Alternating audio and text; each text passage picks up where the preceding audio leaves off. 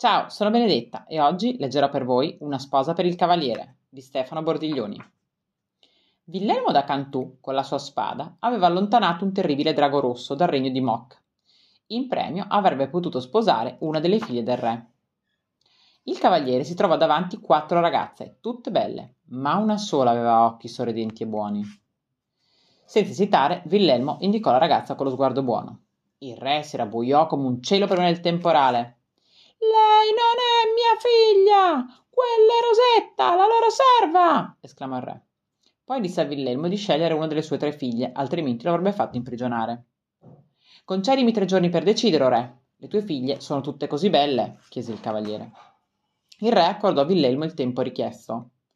L'eroe montò a cavallo e si allontanò dal castello. Rientrò allo scadere del terzo giorno, ma non poté scegliere la sua principessa. Infatti il drago rosso era tornato e aveva ricominciato a tormentare i contadini e i pastori del regno di Moc. La mia promessa non vale più, disse il re. Mi dispiace, cavaliere. Villelmo si finse triste. Ma in realtà era stato proprio lui a cercare il drago rosso e a riportarlo nel regno di Moc. Senza dire nulla, Villelmo corse da Rosetta, la serva, e le chiese di sposarlo. Insieme i due uscirono dal castello e da allora nessuno ha saputo più niente di loro.